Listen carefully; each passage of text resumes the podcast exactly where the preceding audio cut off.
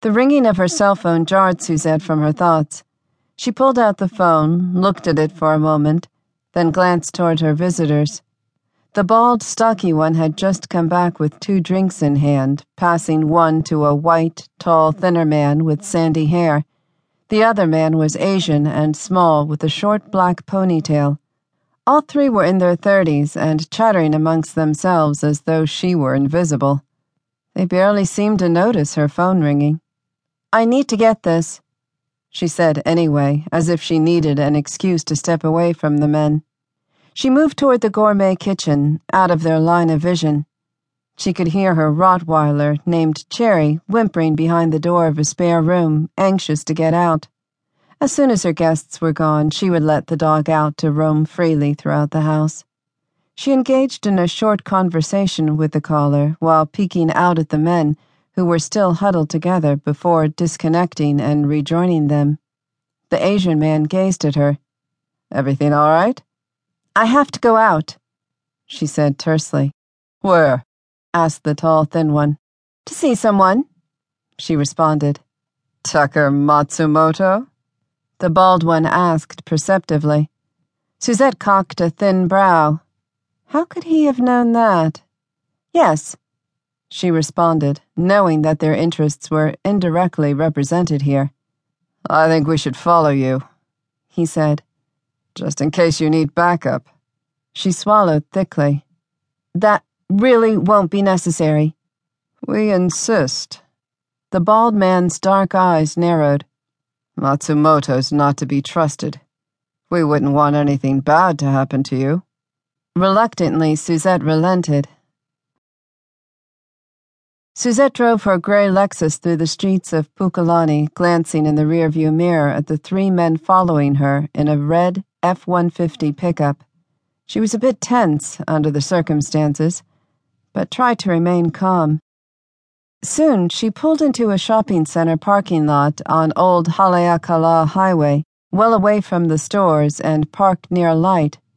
It was 7:55 p.m. She had been told the meeting would take place at 8.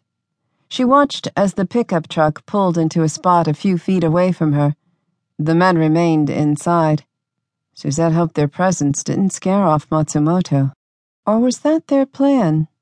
She took out her cell phone and called Patrick. It went straight to voicemail. Frustrated, she didn't bother to leave a message. Damn you, Patrick, she muttered irritably jealous that he was likely betting another woman at that exact moment. She couldn't help herself. In spite of the fact that her own romantic feelings and sexual yearnings lay elsewhere, she took comfort in knowing that soon her life would change for the better, and she would no longer need to tolerate the pain Patrick had caused her. The knock on the partially open driver's side window caused Suzette's heart to skip a beat. She turned and saw Tucker Matsumoto's face. He was Hawaiian and had a thin mustache. What the hell are you doing here? He snapped. She caught her breath. I think you know. Matsumoto cocked a brow. He sent you to bring the money? She almost hated to disappoint him. No, I'm here to collect money. From you. He frowned. I owe you nothing. The merchandise you have says otherwise, Matsumoto, she said boldly. If you think you can screw us out of payment, you'll do what? He said, cutting her off. Go to the cops? He laughed derisively. I don't think so. Suzette was furious at his arrogance and clear intention to stiff them. Just as she contemplated her next move, a shot rang out, striking Matsumoto, who doubled over. Another shot hit him and he went down. Fearful that she might be next, Suzette reached in her purse for her gun, which she kept for protection. But it was too late. The crackling sound of gunfire, seemingly louder than ever, rang through her ears. The sudden realization that she'd been shot left her numb. Then she felt her head spinning, and suddenly everything was pitch black.